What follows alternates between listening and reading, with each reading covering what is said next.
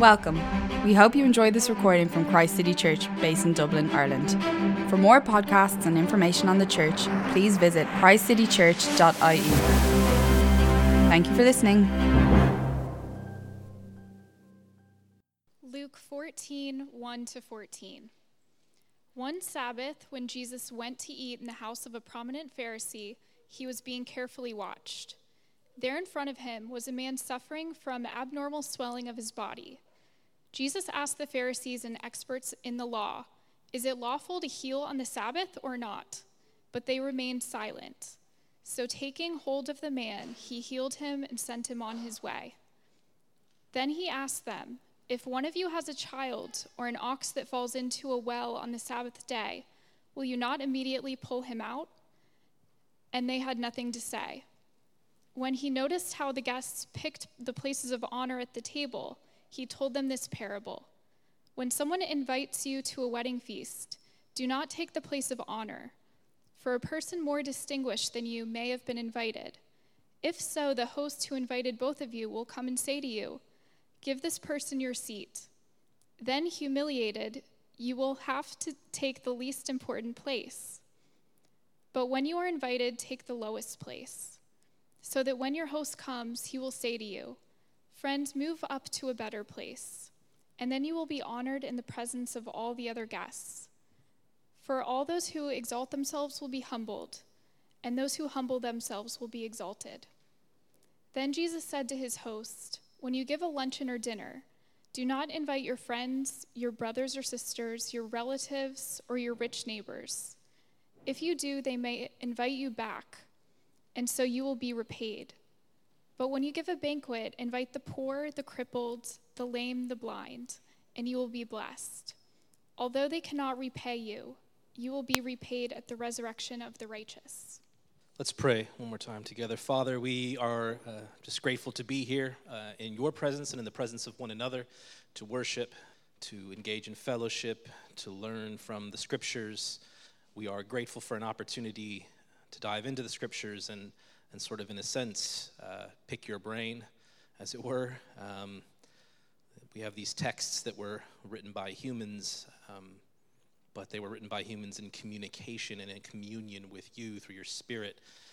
And as much as human communication is probably such a step down for you, um, for us, it's the most enlightening uh, human communication that we've ever experienced and can experience because it's uh, not just human, it's, it's humans experiencing you and then being inspired by you and you writing this text through them. And we know that you uh, are teaching us and speaking to us and engaging with us through this text.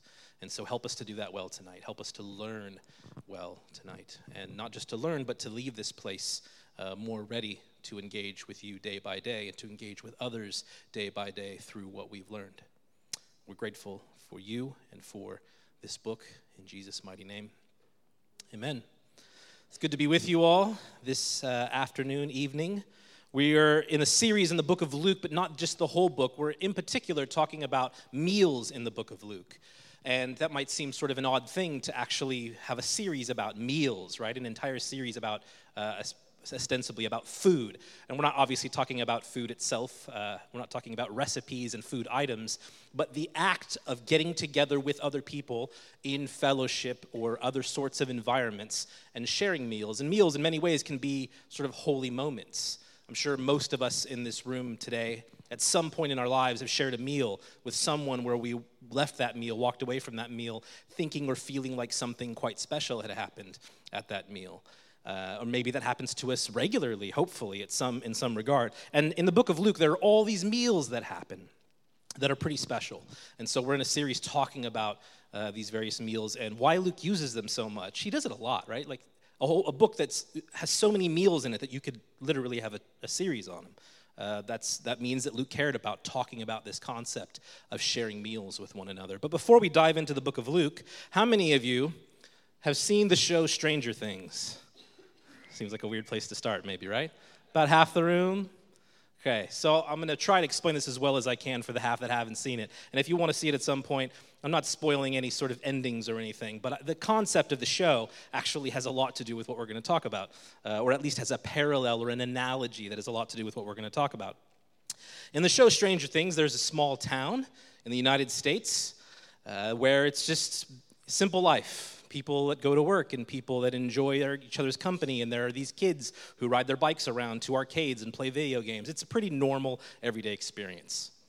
Also, in the show, there is a parallel universe. It's a sci fi show, bear with me. There's a parallel universe called The Upside Down. And in this parallel universe, it's essentially a, a photographic negative of the real universe. It looks in some ways just like the real world, except that everything is dark and gross and full of evil, right? And so this photograph is one of the characters, Will Byers, and you can see he's standing at things you can recognize. It's not that it's completely different. There's a sink and there's water pouring out of the faucet, and there's a toilet next to him, and a window, and a mirror in front of his face. But it's also covered in dark, gross looking branch things covering the walls, and the whole scene is very dark. And so that's what the upside down is this parallel universe is a world that looks kind of like this world but is a shadow version of this world that is a version of this world permeated by the concept of evil. But in the show, a gateway opens where the evil from the upside down has an opportunity to sort of step through the gateway a little at a time and actually start to permeate this world and overtake and overcome this world. But it can't do it all at once. It can't just jump through the gateway and dominate the earth. It has to come in in very small increments, and in increments that are so small that the overwhelming majority of people don't even know it's happening. They don't notice, they have no idea. So there's a scene in the show at one point where there's a pumpkin patch, and all the pumpkins pumpkins are dead, but nobody knows why they're dead. And it takes them a significant amount of time to find out that the pumpkins are dead because the upside down, the evil of the upside down, actually under the ground brought sort of a toxicity to the roots that killed the plants. So on the surface, with the naked eye, you had no idea what happened. We saw the effects of the evil, we saw the effects of this shadow world, but the world itself was unrecognizable. It just looked like our world, but there was something eerie going on, and everybody knew it was eerie. They knew something different had happened, but they didn't know what because it was so hard to tell.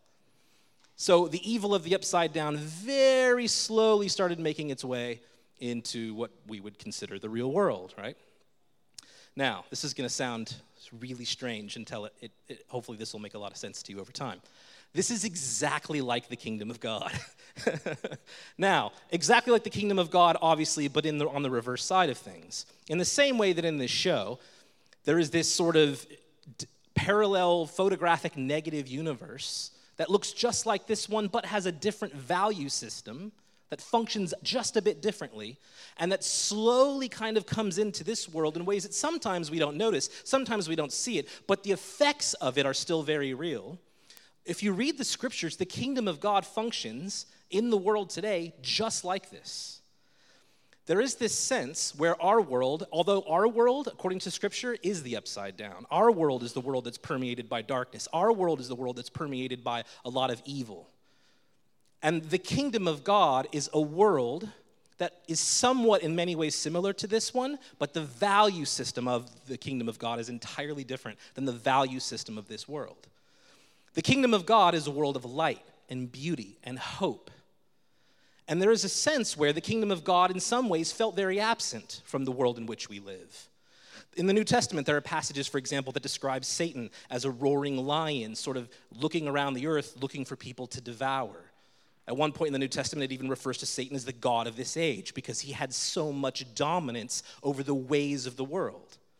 And then Jesus comes. And when Jesus comes, one of the first things he says when he starts his public ministry in Mark chapter 1, verse 15, is I'm paraphrasing, but almost exactly this way. Jesus says, Repent, for the kingdom of God is at hand. The, the term at hand could also be uh, translated near. So repent, turn away from the ways of this world, away from the ways of evil, because the kingdom of God is near. Now, the kingdom of God didn't just come in like a tsunami and overtake the earth.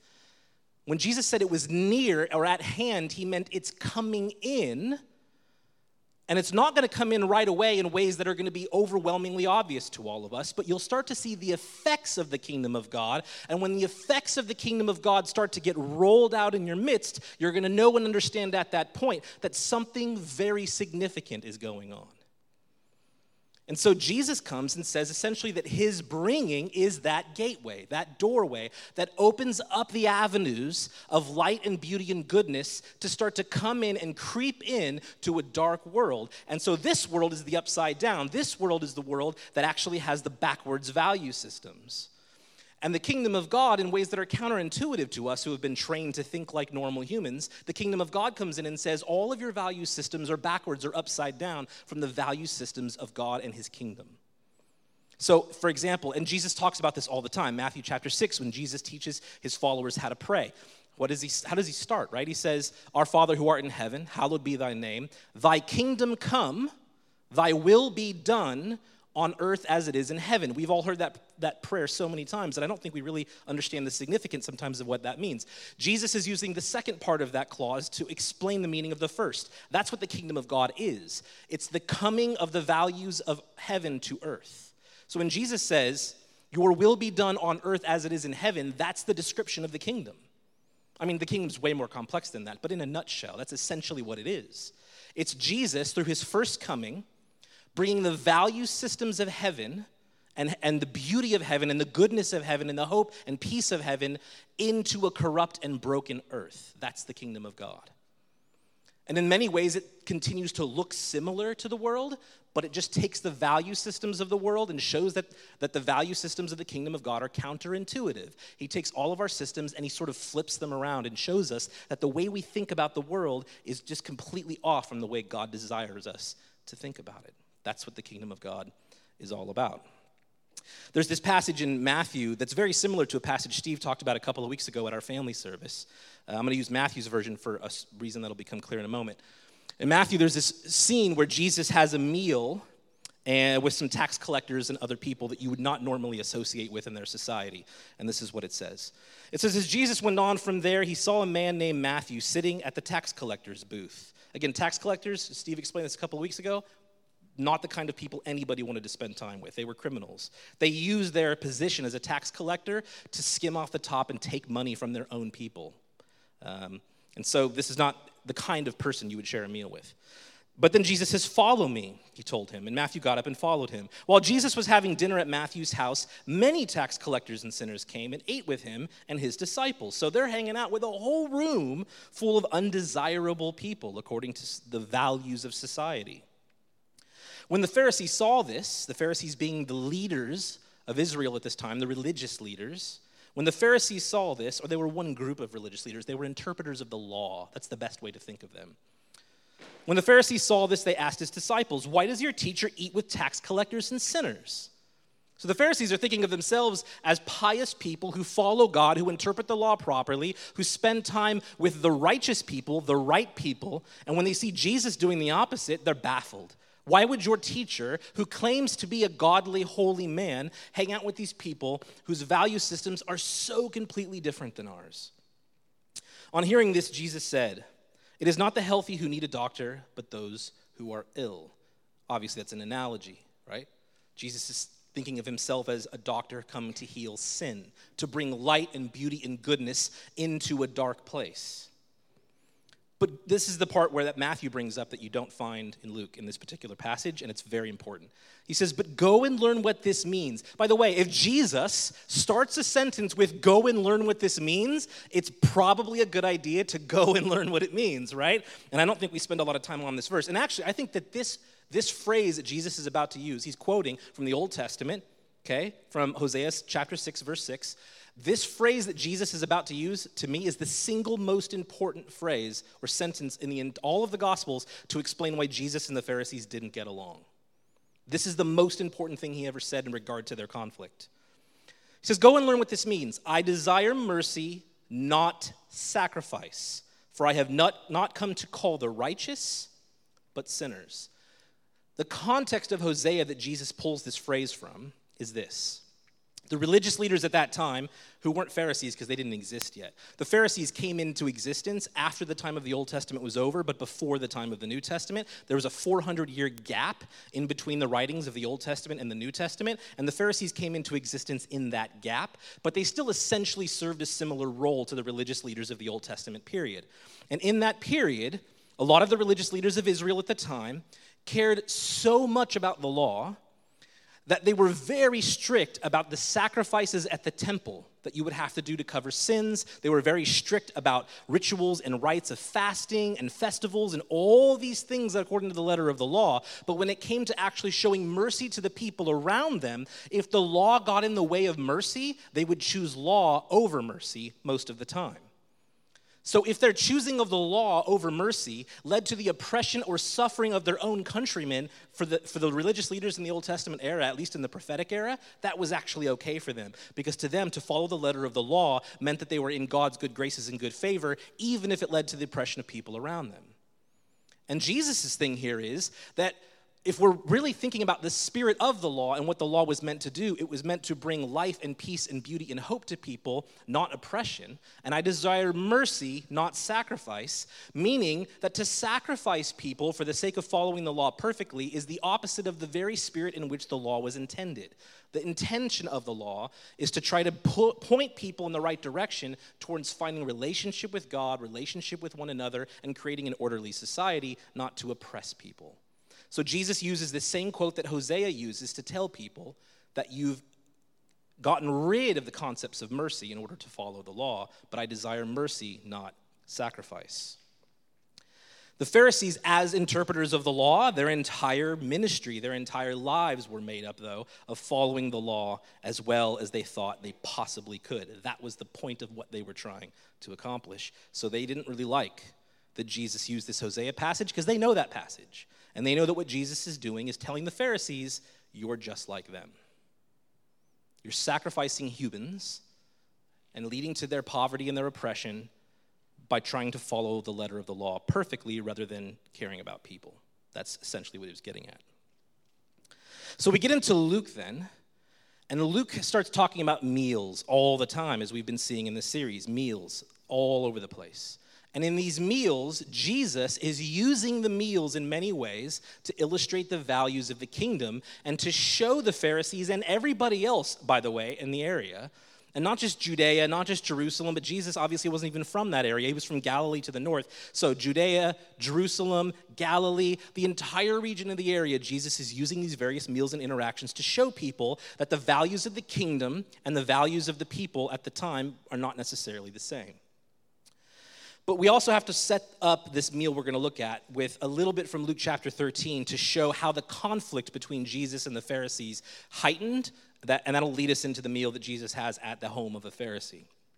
First, let's look at Luke chapter 13, verses 10 through 17. It says this On a Sabbath, Jesus was teaching in one of the synagogues. I want to quickly explain those two things Sabbath and synagogue. A synagogue was similar to, but not exactly like, what we're doing right now. It was kind of, kind of, again, this is an oversimplification, there are differences. It was kind of an early Jewish version of what we experience in a church. It was a place for Jewish people to get together, to read out the texts of Scripture, to interpret them, to discuss them, to have conversation about them, and to worship God together.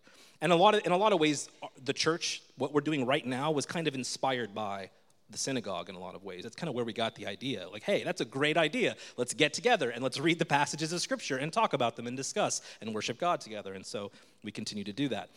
Now, you would worship on the, on the Sabbath, which was Saturday, the seventh day of the week, but you couldn't work.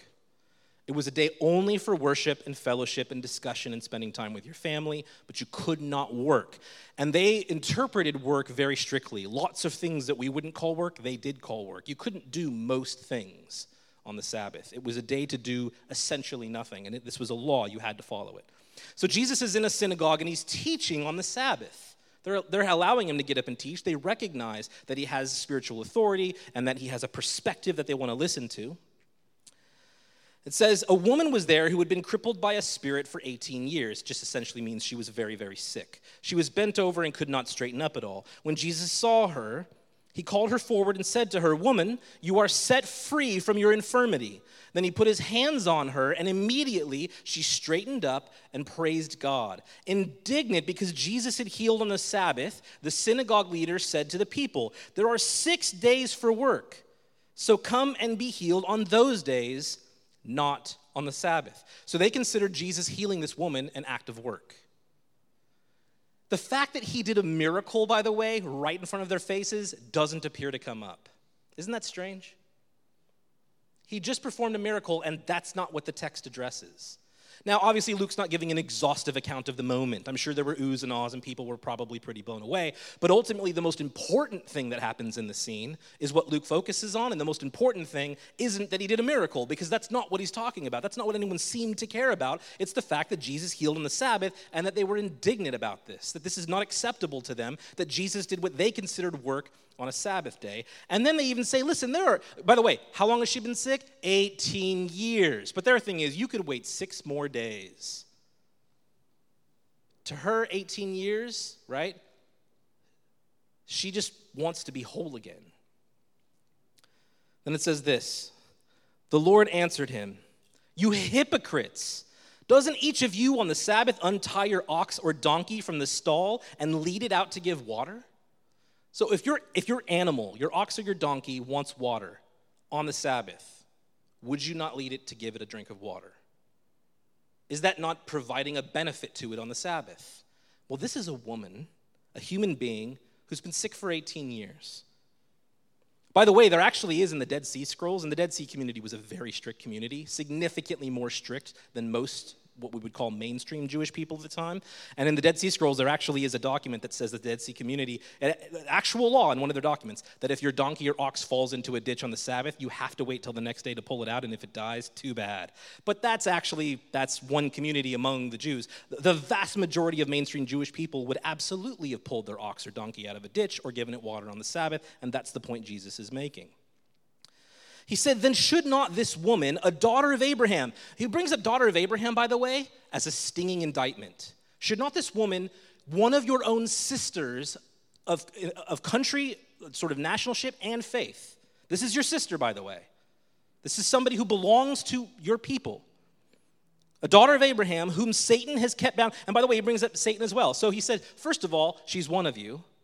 And second of all, she's being bound by the forces of darkness and evil. The adversary, our adversary, has overcome her with this iniquity, this sickness. So he's throwing everything he can to try and show them that everything about this scenario should, should call them to a desire for mercy.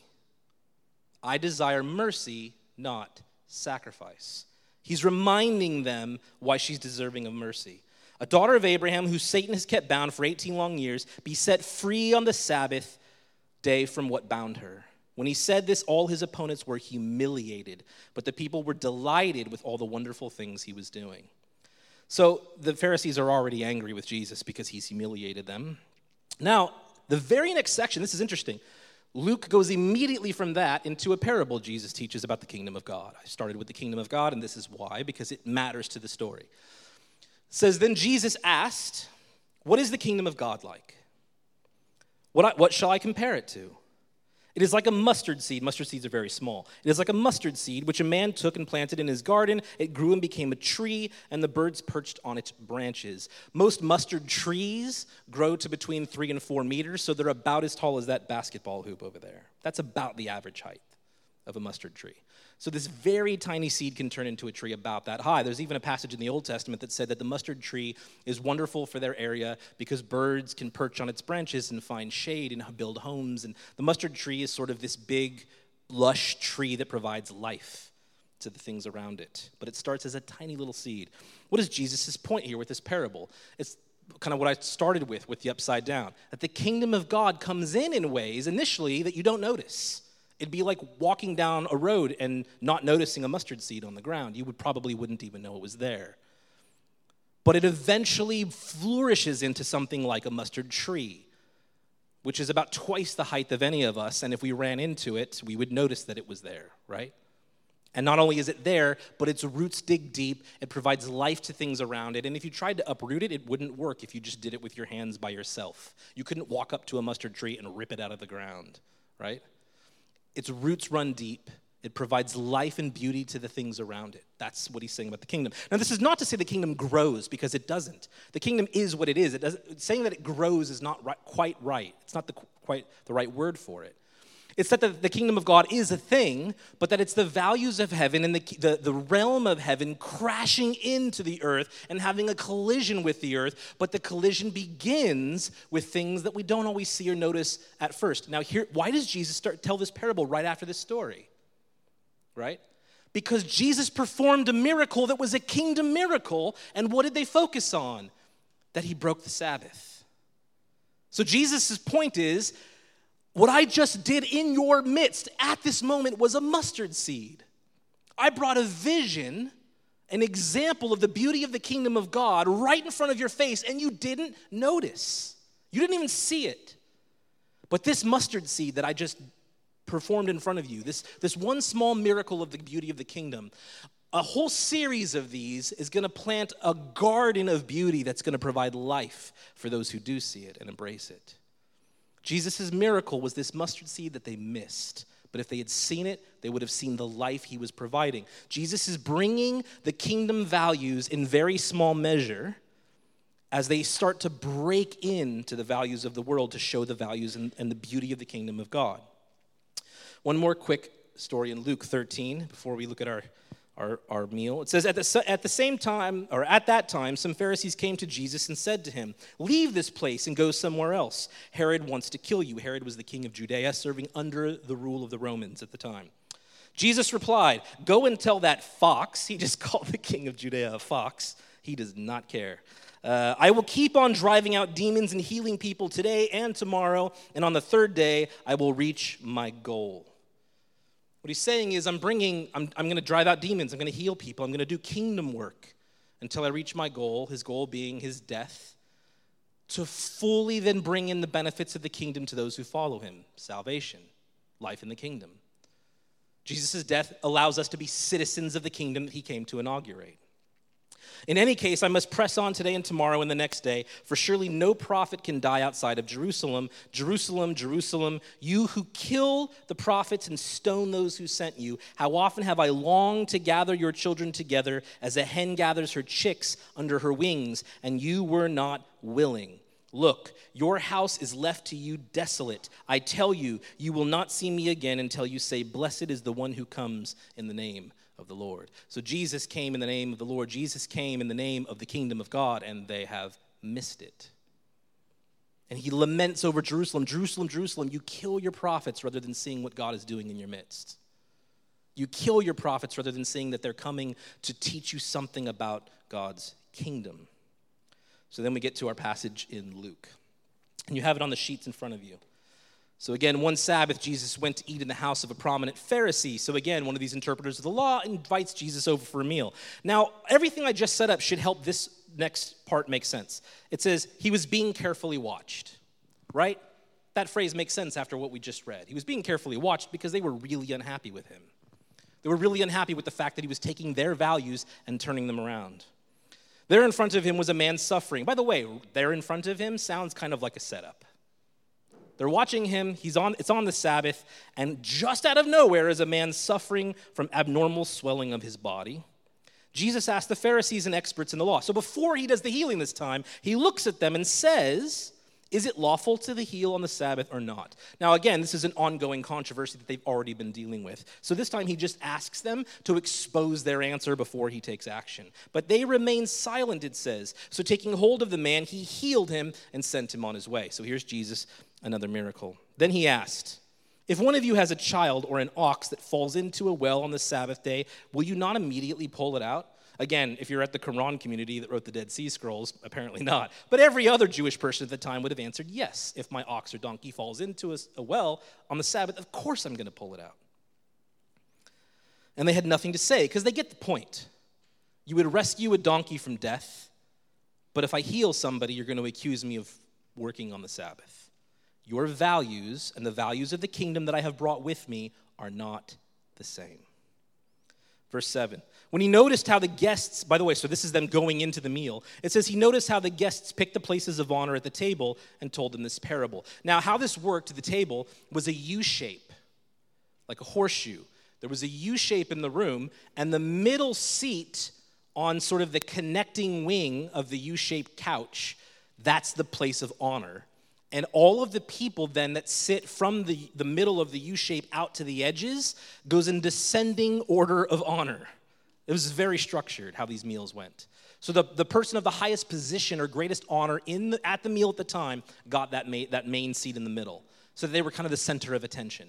And everybody else, again, would slowly sit in, in, a, in a continuing descending order. It's not just one honorable person and then everybody else sits wherever. It's very specific to who you are as you go along until the people of lowest honor are at the very ends of the horseshoe. So Jesus says this When someone invites you to a wedding feast, do not take the place of honor, for a person more distinguished than you may have been invited.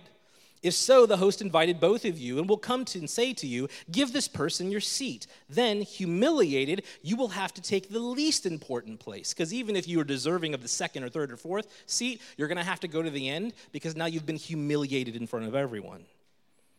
But when you are invited, take the lowest place so that when your host comes, he will say to you, Friend, move up to a better place. Then you will be honored in the presence of all the other guests. For all those who exalt themselves will be humbled, and those who humble themselves will be exalted. This fits in with the passage that Leanne read towards the beginning of the service in Philippians. This is said of Jesus. So, by the way, Jesus teaches these things and then is these things. It's, and it's all over Scripture. Like if you read this, the Beatitudes, when Jesus says, Blessed are the meek or blessed are the peacemakers, then you see later in the book of Matthew where Jesus is described as being meek or described as being a peacemaker. So every time he teaches something, you see the Bible at some later point describe him as that thing. This is the epitome of who Jesus himself is. He's somebody who consistently placed himself beneath people so that in the end, God himself, the most honorable one, would then honor Jesus by giving him the most exalted name the name by which all of us would be saved. But Jesus didn't go around touting that honor. He received the honor by never once seeking it, by always placing himself as the servant of all. That's Jesus' point. That's kingdom ethics. That's kingdom ethics at a meal. Give honor to those around you, defer to those around you rather than trying to draw the attention to yourself. And in the end, ultimately, people will see that and know that there's something different about you. There's a different way about the way you carry yourself, and that'll ultimately draw attention to God Himself and to the kingdom. So then, when God then comes to you and says, You always took the low position, now let me exalt you, your exaltation will actually mean something. Being exalted at one meal means nothing in the end. People will forget about it by the next day. Being exalted by God means everything. And humility is the kingdom ethic that one of the kingdom things that leads to that.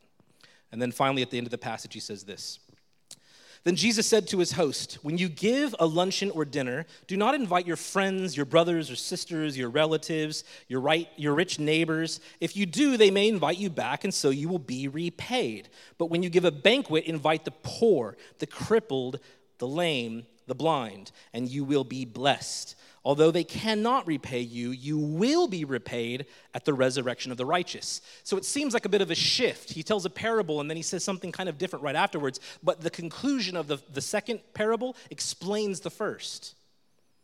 Being repaid at the resurrection of the righteous, ultimately, what that means is being honored by God Himself is the only honor we should ever desire. And the best way to find God, the honor of God, is to know that the people around you deserve for you to defer to them, to humble yourself before them, and to serve them and love them. And he starts to then talk about the sorts of people we should be serving in the process. Now, this is, uh, I, I'm about to make a second television reference in the same sermon. Bear with me on this. I just think it's hilarious. Uh, if you ever watch the show Big Bang Theory, there's a character named Sheldon Cooper who has this exact same problem.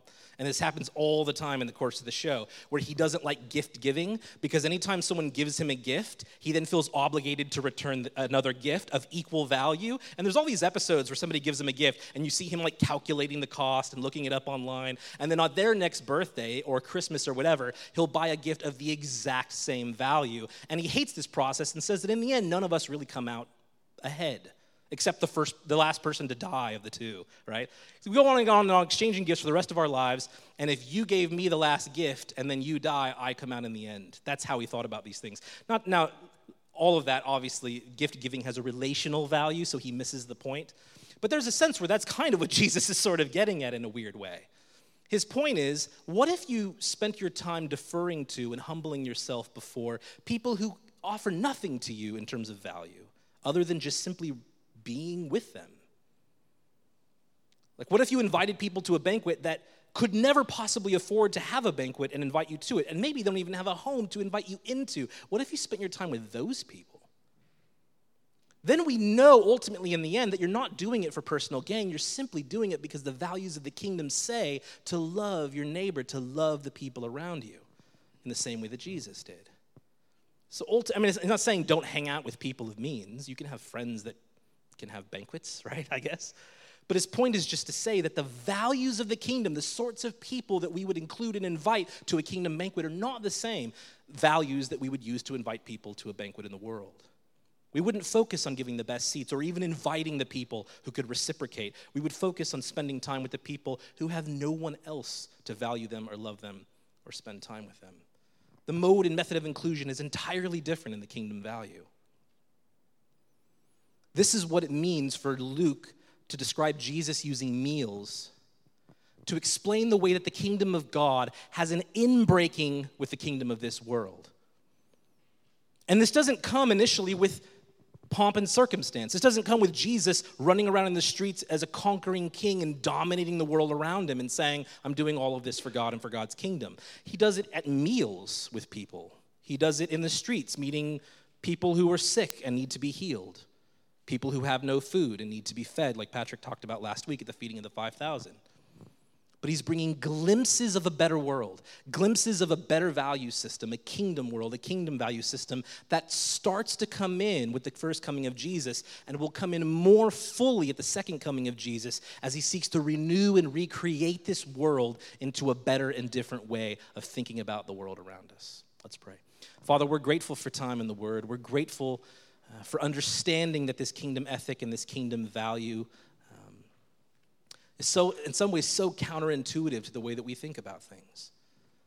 But if we live by this ethic and we live by this value, then we get a glimpse of heaven as it crashes upon us here on the earth. We get a glimpse of your value system as we bring it into the world and show people the love and the light of what it means to be citizens of the kingdom of God and to ultimately, most importantly, to be known by you and to be loved by you and to be in relationship with you.